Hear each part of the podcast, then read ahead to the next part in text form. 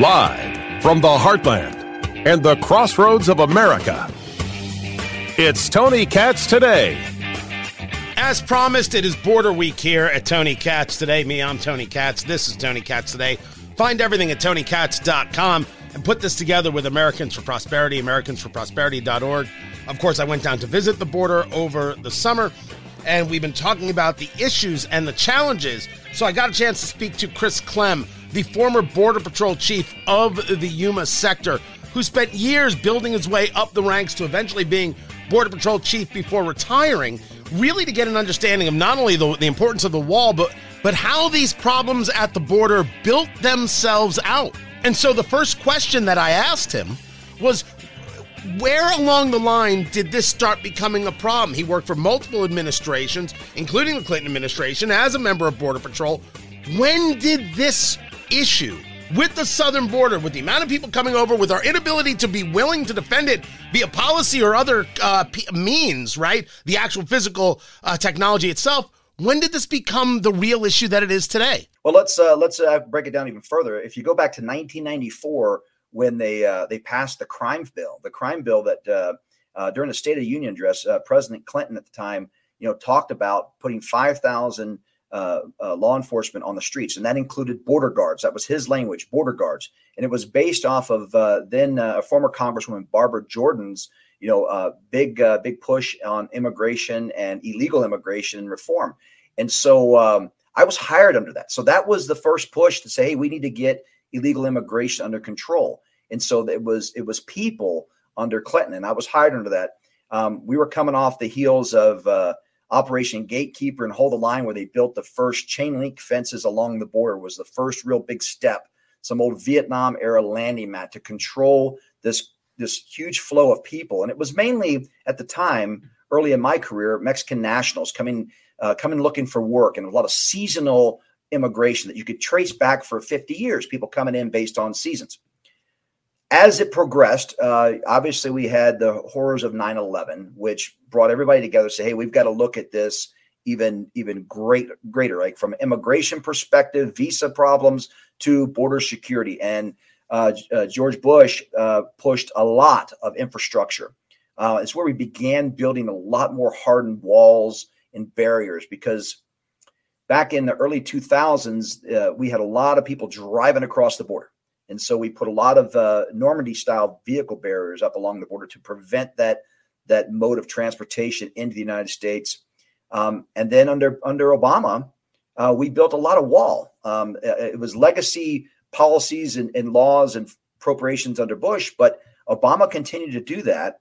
And let's let's go back in time to the beginning of uh, President Obama's second term in 2012, there was a big push for comprehensive immigration reform. And uh, so the, the, the left and the right said, okay, we'll give you that, but you got to give us border security. So if you meet the border security standards, then we will pass something uh, in, in, in regards to reform.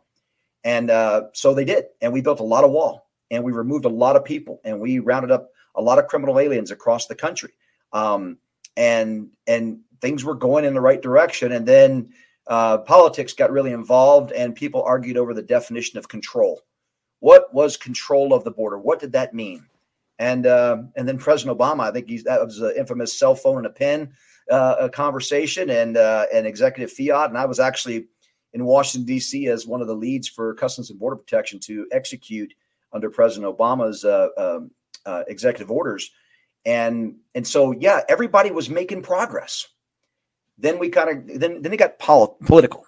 It got political at the latter part of, of the Obama administration, and and as an agent, now I was up in Washington D.C. So you're D.C. at the time, so you're in the mix of it. I mean, you can't ignore politics when you're in Washington. But the agents themselves and the agency didn't want to get involved in that. Then comes candidate Trump, and it was about building the wall, and um, and that was a campaign slogan: "Build the wall."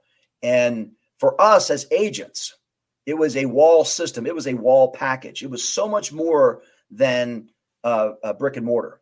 It was technology. It was access roads. It was cameras. It was policies that would help us really secure that border because we started seeing that lag at the last few years of, of President Obama. While he was pushing it, then he kind of flatlined it.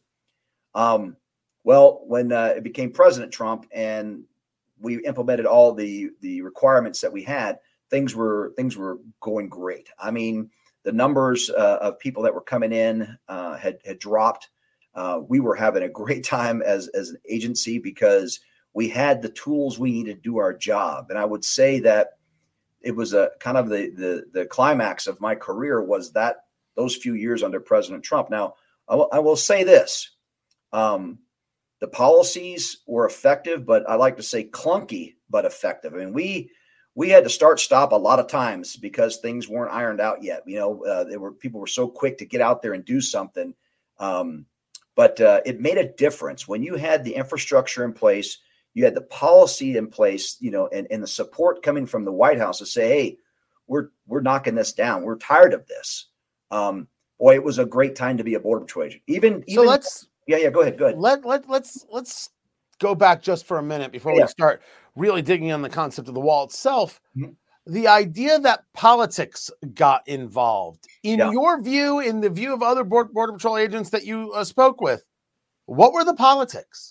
Yeah, so it was it was you know uh, so the campaign, right? It really kind of got involved. Well, we'll start with the uh, with uh, President Obama uh, when, as soon as they uh, that administration started kind of putting the migrants and giving a uh, migrant those that have been here illegally kind of a pass, or well, if they're if they're going to come over here and try to reunite with family, you need to to let them go, right? And it's like, wait a second, that's not what the law says. We have to prosecute them, we have to process them. There's things we have to do, and they kind of started meddling, if you will, into the day-to-day operations because they wanted to control that narrative.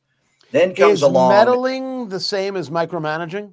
Yeah, I would say that, right? Because look, uh, you know, we, it's a kind of a, a, known saying for any of the of the agencies that uh, are based out of DC is that three thousand mile screwdriver. You know what what law says and what policy says is what we would operate under there in in the field. But then all of a sudden they reached out with that screwdriver and said, "No, no, no, you're going to do it this way because you know the executive branch has that authority by you know by under the constitution to to execute those things. Well it would really frustrate us because we knew what was right and wrong but then wait well hold on a second. We're going to do it this way. Why? Why are we catching these people and releasing them? Why aren't we detaining them and letting them go through an adjudication process which is better for everybody? Okay so they may be detained for uh, a few weeks or months but they're going to get a decision you know and then if the decision is to let them stay they can continue with the process. If the decision is they have to be removed then they get removed and they get to the back of the line and try again. Um, so that's that began the latter part of the obama administration. Then it became campaign candidate trump right? And so he was building the wall right? That was his campaign. So now everything associated with candidate trump wall became border patrol. The world was open to a whole new like what is this agency that he's talking about? Not a lot of people really knew about the border patrol and what we did unless you were along the border. And uh and so that was kind of a, a big thing for us. It put us in the limelight. Um we had kind of been just taking care of business. You know we're we're a, a different breed of federal agents. You know we just like to go out there and do our job. We ride horses for a living sometimes you know? Um you know, then of course some of us like me, you know, we're in the office more times than we were in the field. But um, uh, yeah, it was it became political. Then it became the think about the first few years of the Trump administration. Uh, he, once he lost control of the his party no longer had the House. They were going after him. Everything that he was doing, you know, right. and became a big thing, right?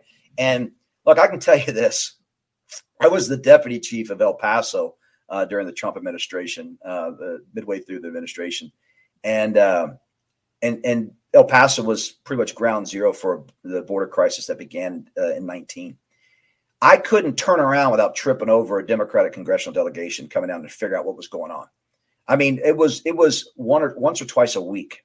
Like there was dozens of members of Congress wanting to ask every question, turn over every stone to see what was going on, um, and and that impacts the business flow of the operations for the border patrol when agents have to you know watch what they're doing because congress is coming to look and taking pictures and you know it just became so political it's like look we just want to do our job we want to well, do Yeah, go ahead. Go ahead. One of the things, uh, talking to uh, former Border Patrol Chief uh, Chris Clem, uh, Yuma sector, one of the things that became political right away is the concept of the wall. Never mind the whole Mexico is going yeah. to pay for it, yeah. but the idea of a wall. We were told you can climb over it, you can dig under it, you can cut through it.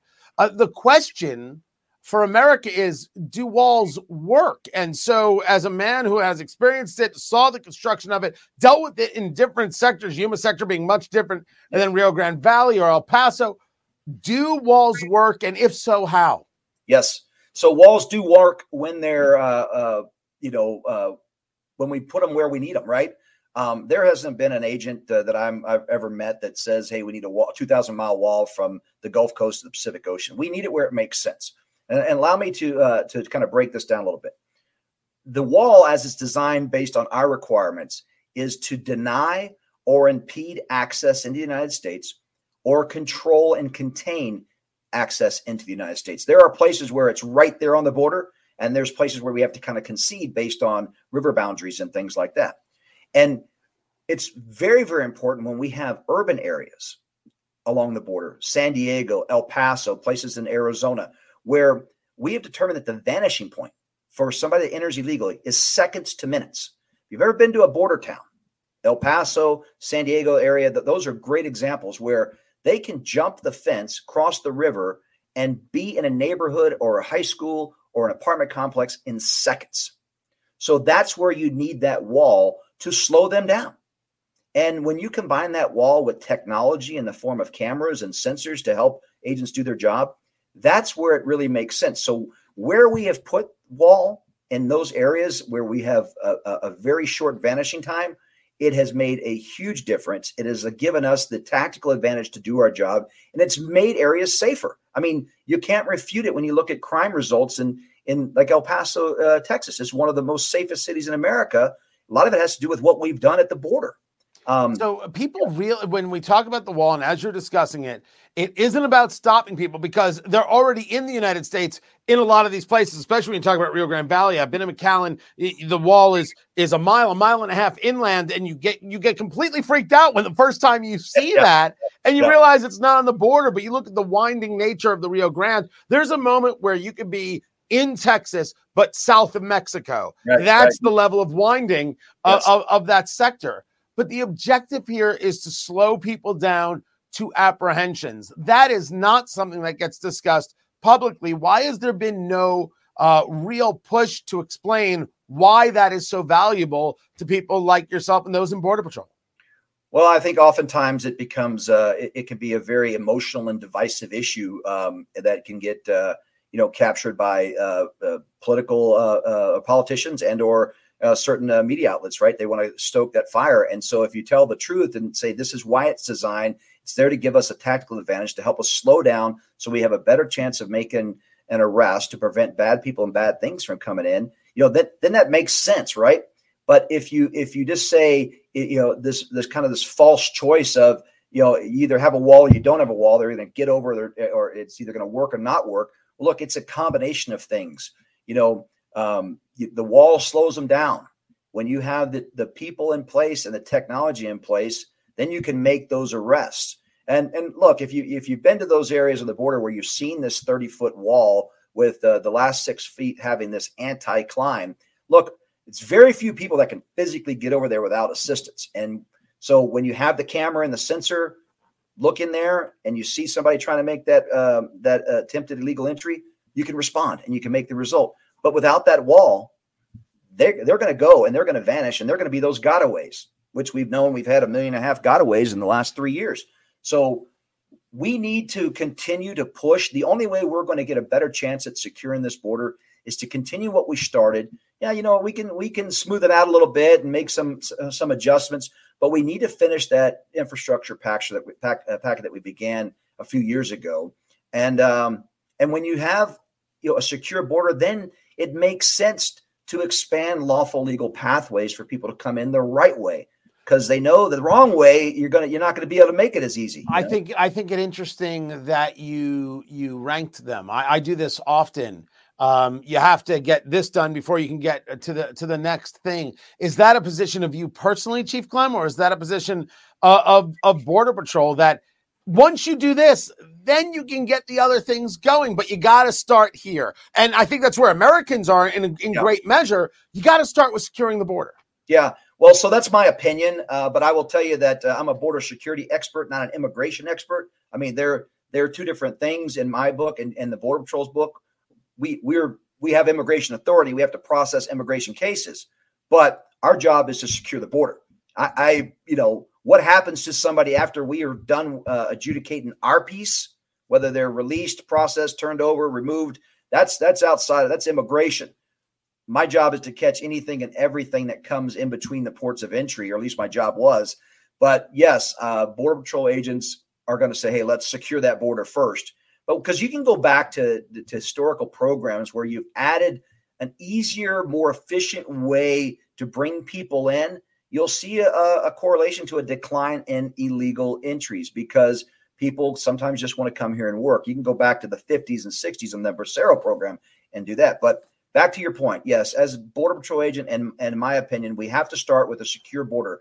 I mean, that's that's it's a foundation. Just like when you're building a home, you have to get the foundation right, or everything else will crumble. And we've experienced that over the last few years, actually the last several decades, because we will the government's great at building band-aids. Hey, we'll do this, we'll do that. But get that foundation right, secure that border. And I think that opens up, it takes that piece off the table. So then maybe some of our common sense folks can go, hey, what what does business need? What do the communities need? What do we need to continue healthy, lawful immigration to continue to make America prosperous and grow?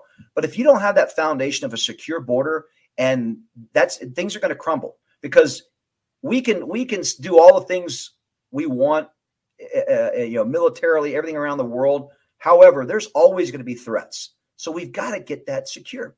Last thing I'll say on that point, Tony, is look everywhere around this country, you have people that live in gated communities. You have locks on your front door. You have locks on your bedroom. If you're fortunate to have a bathroom in your bedroom, you got a lock on that door. But we will argue and we will become divisive and we will name call and finger point if we want to put a lock on our front door and just say, hey, come in the right way. Just come in the right way. Don't come in illegally. That keeps us secure. We just want to know who you are. Don't come in illegally. We will we will make that such a divisive issue. And I like to call it tall fences and wide gates. We need to have a country of tall fences, which is our border security, and then wide gates, which would be the lawful pathways for people to come in the right way. So we know who they are and what your intentions are. And and that's the way we should be looking at it. And that's my opinion, but that's kind of where I see the success going if, if we can get there. Chris Clem, former Border Patrol chief of the Yuma sector, just more of the part of Border Week that we're doing all week. Find everything at TonyKatz.com. This is Tony Katz today.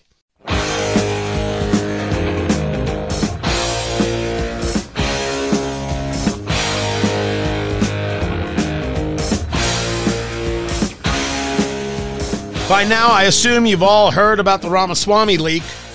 Oh, big news, big, big news. Tony Katz.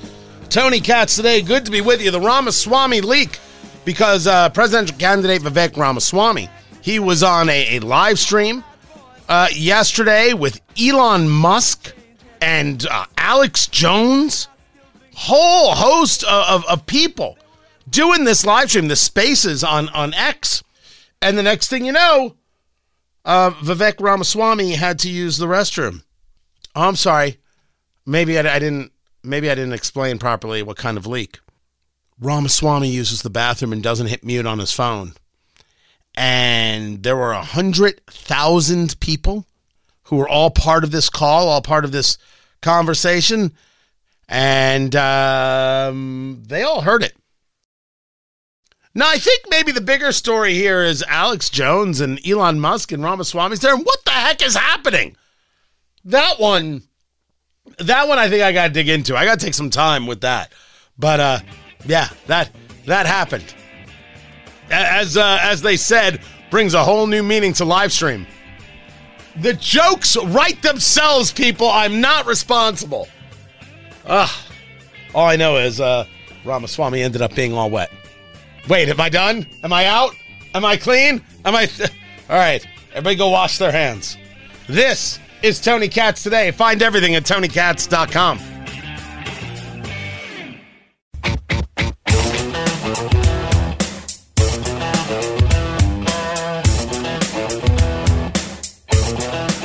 Not a good weekend for sports in the great state of Indiana. The Pacers do not come home with the cup going down uh, to the Lakers.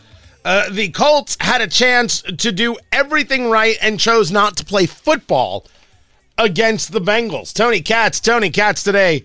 It's good to be with you. Find everything at TonyKatz.com. JMV joins us for 93.5, 107.5 The Fan. He is the voice of sports in Indiana. Before we get to the Colts, the Sunday nearly night game, the Chiefs and the Bills, where the Chiefs lose once again.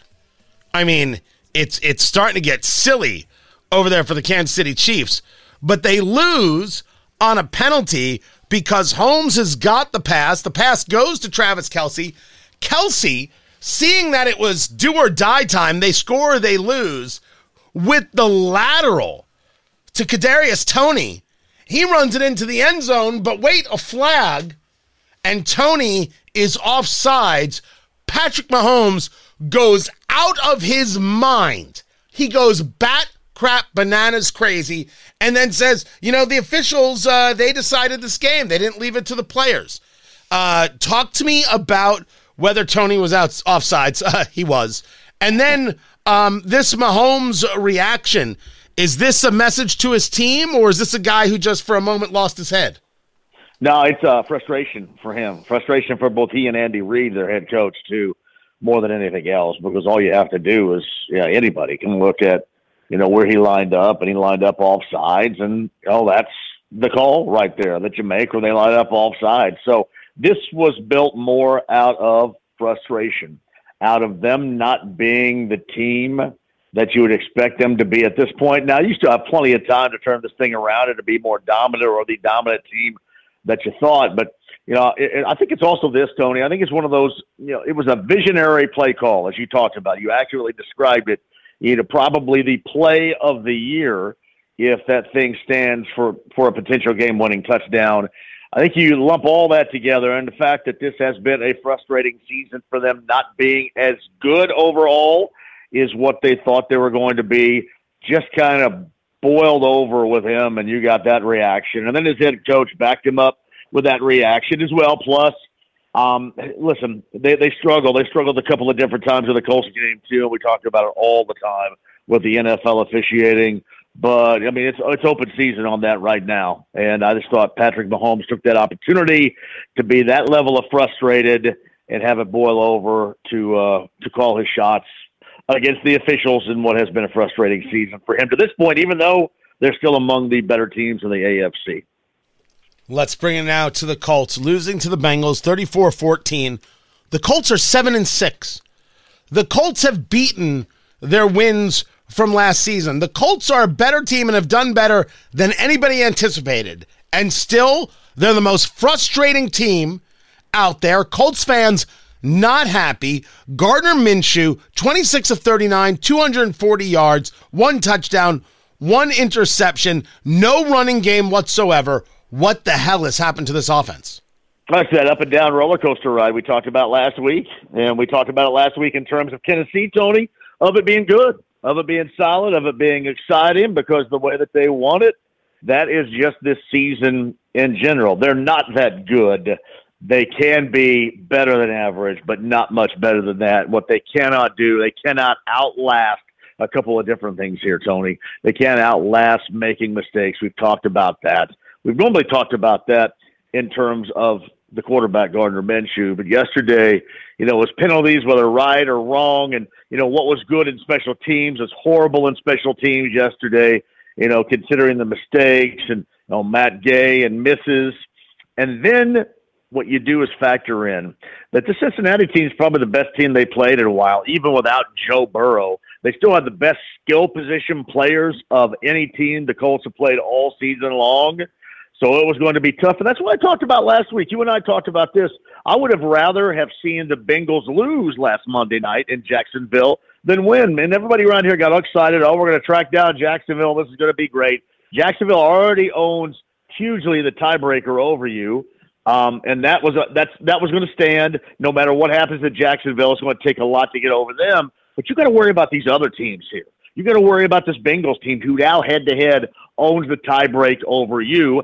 Thus, you're going to have the biggest game of the season. I mean, this is, I talk about must wins all the time, and people make fun of me. This is as must win if you want to make the postseason as a must win can be against the Steelers on Saturday because yesterday, in all phases, the Colts simply didn't show up.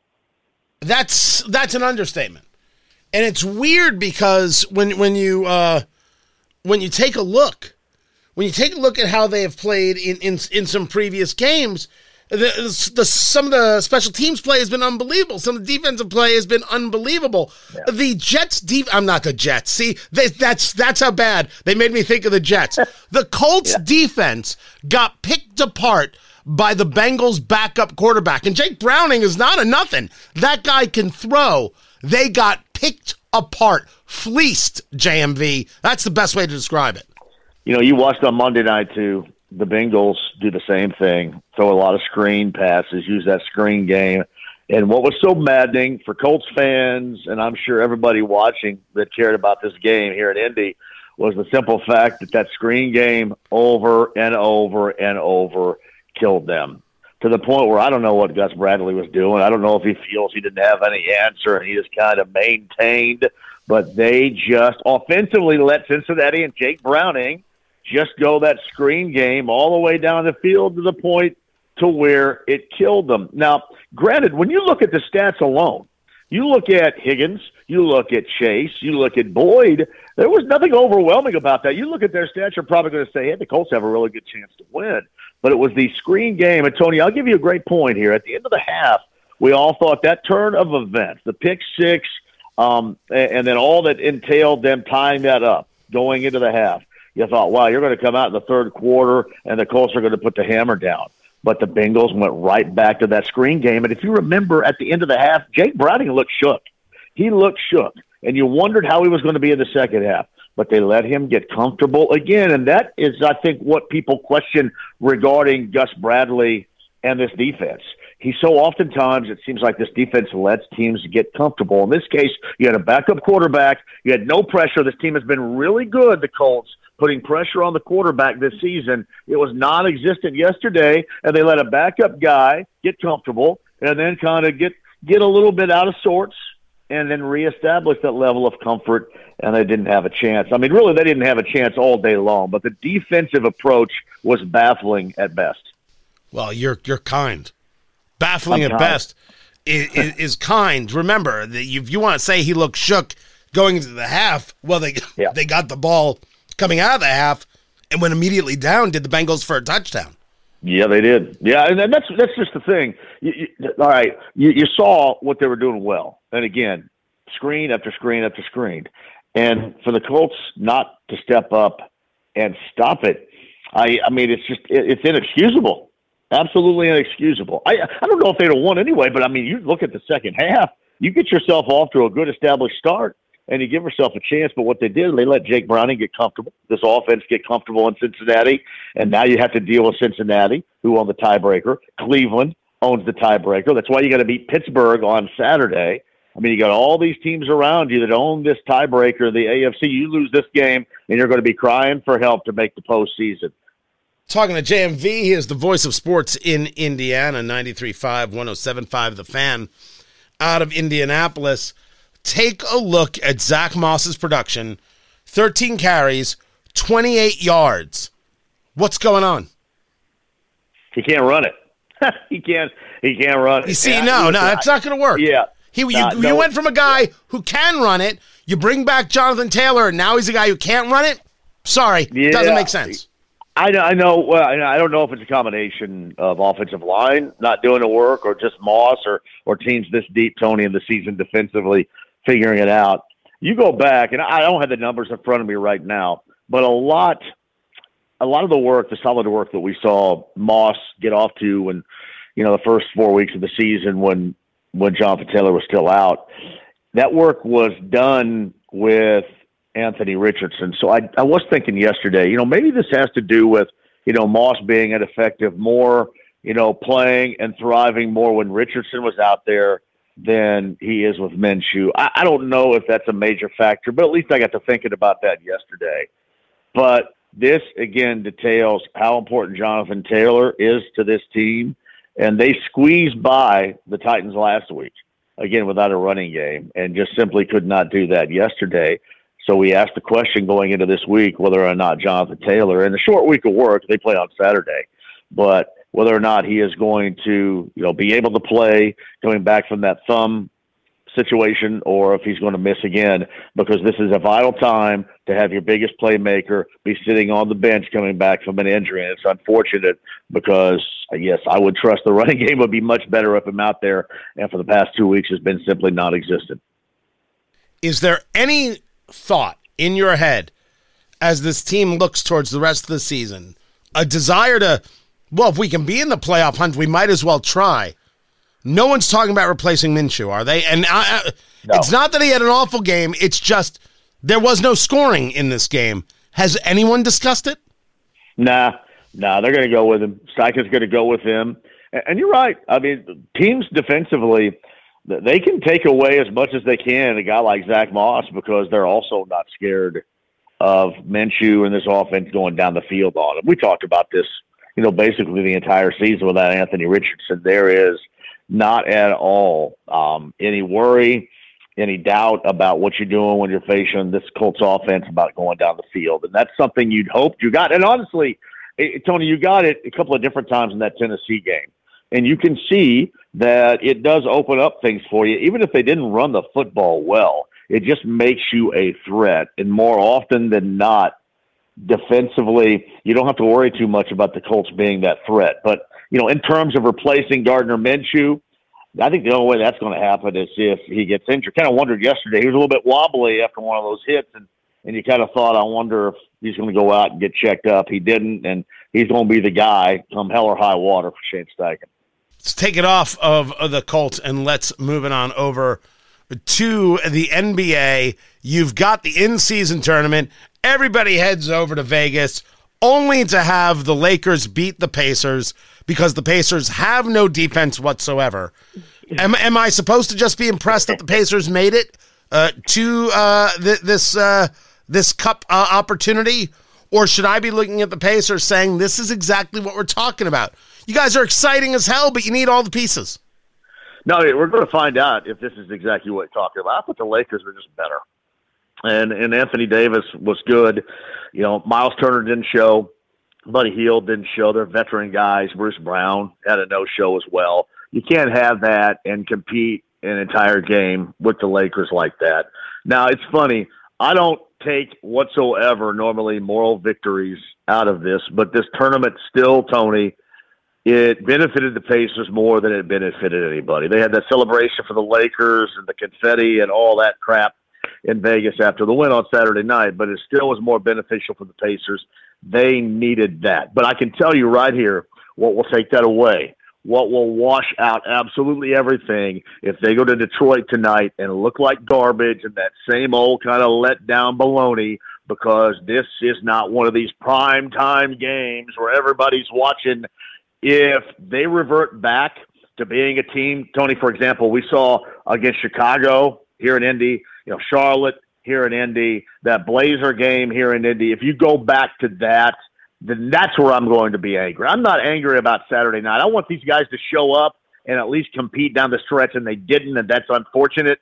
It's too bad, but the experience overall was still incredibly beneficial. You erase all of that if you jack around and you go to Detroit and a team I believe has lost 18 or 19 consecutive games. They haven't won 19. I think since October. 19. Yeah, they haven't won since October. So if you go up there and lose that tonight or play down to that, then you're going to look like a phony. And by the way, they have to go on the road to Milwaukee on Wednesday, and you don't think Milwaukee's going to think about what took place on Thursday night and all that that entailed uh, with that game out in Vegas in that semifinal. That'd be one game I'm assuming they probably already have highlighted right there.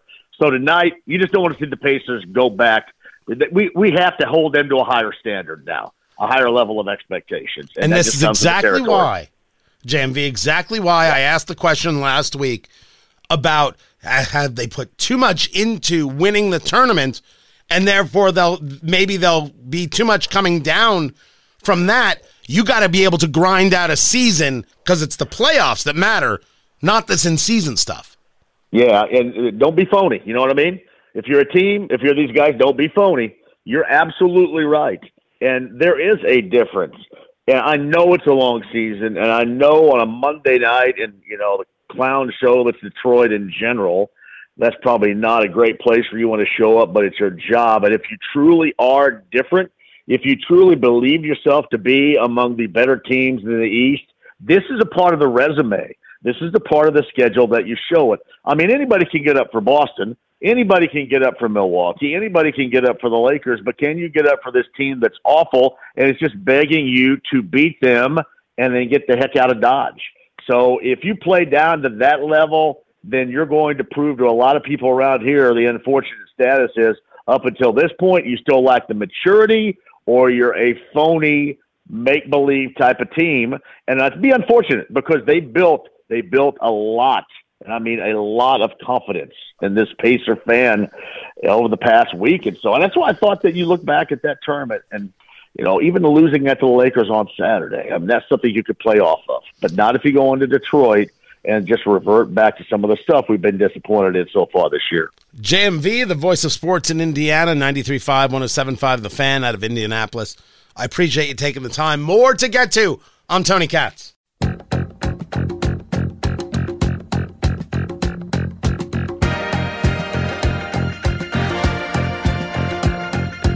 As we've stated many times, when you have a market like this, when you have an economy like this, there are groups and there are people who will do everything they can to take advantage of it and take advantage of opportunities. In this case, Macy's getting a $5.8 billion buyout offer.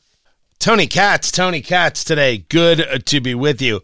It values the shares at $21 a share compared to uh, what was, you know, close, which was just over 17. Macy's been having sales issues, but they have said while they're looking not at traditional malls anymore, they're looking at other spots to open stores. Like like they haven't they have not ruled out their own growth, not by any stretch. I have no idea what they're going to do or where the where the deal's going to go. I just think it interesting that even though things are down, people still see opportunity, which is a pretty important skill to have. This is Tony Katz today.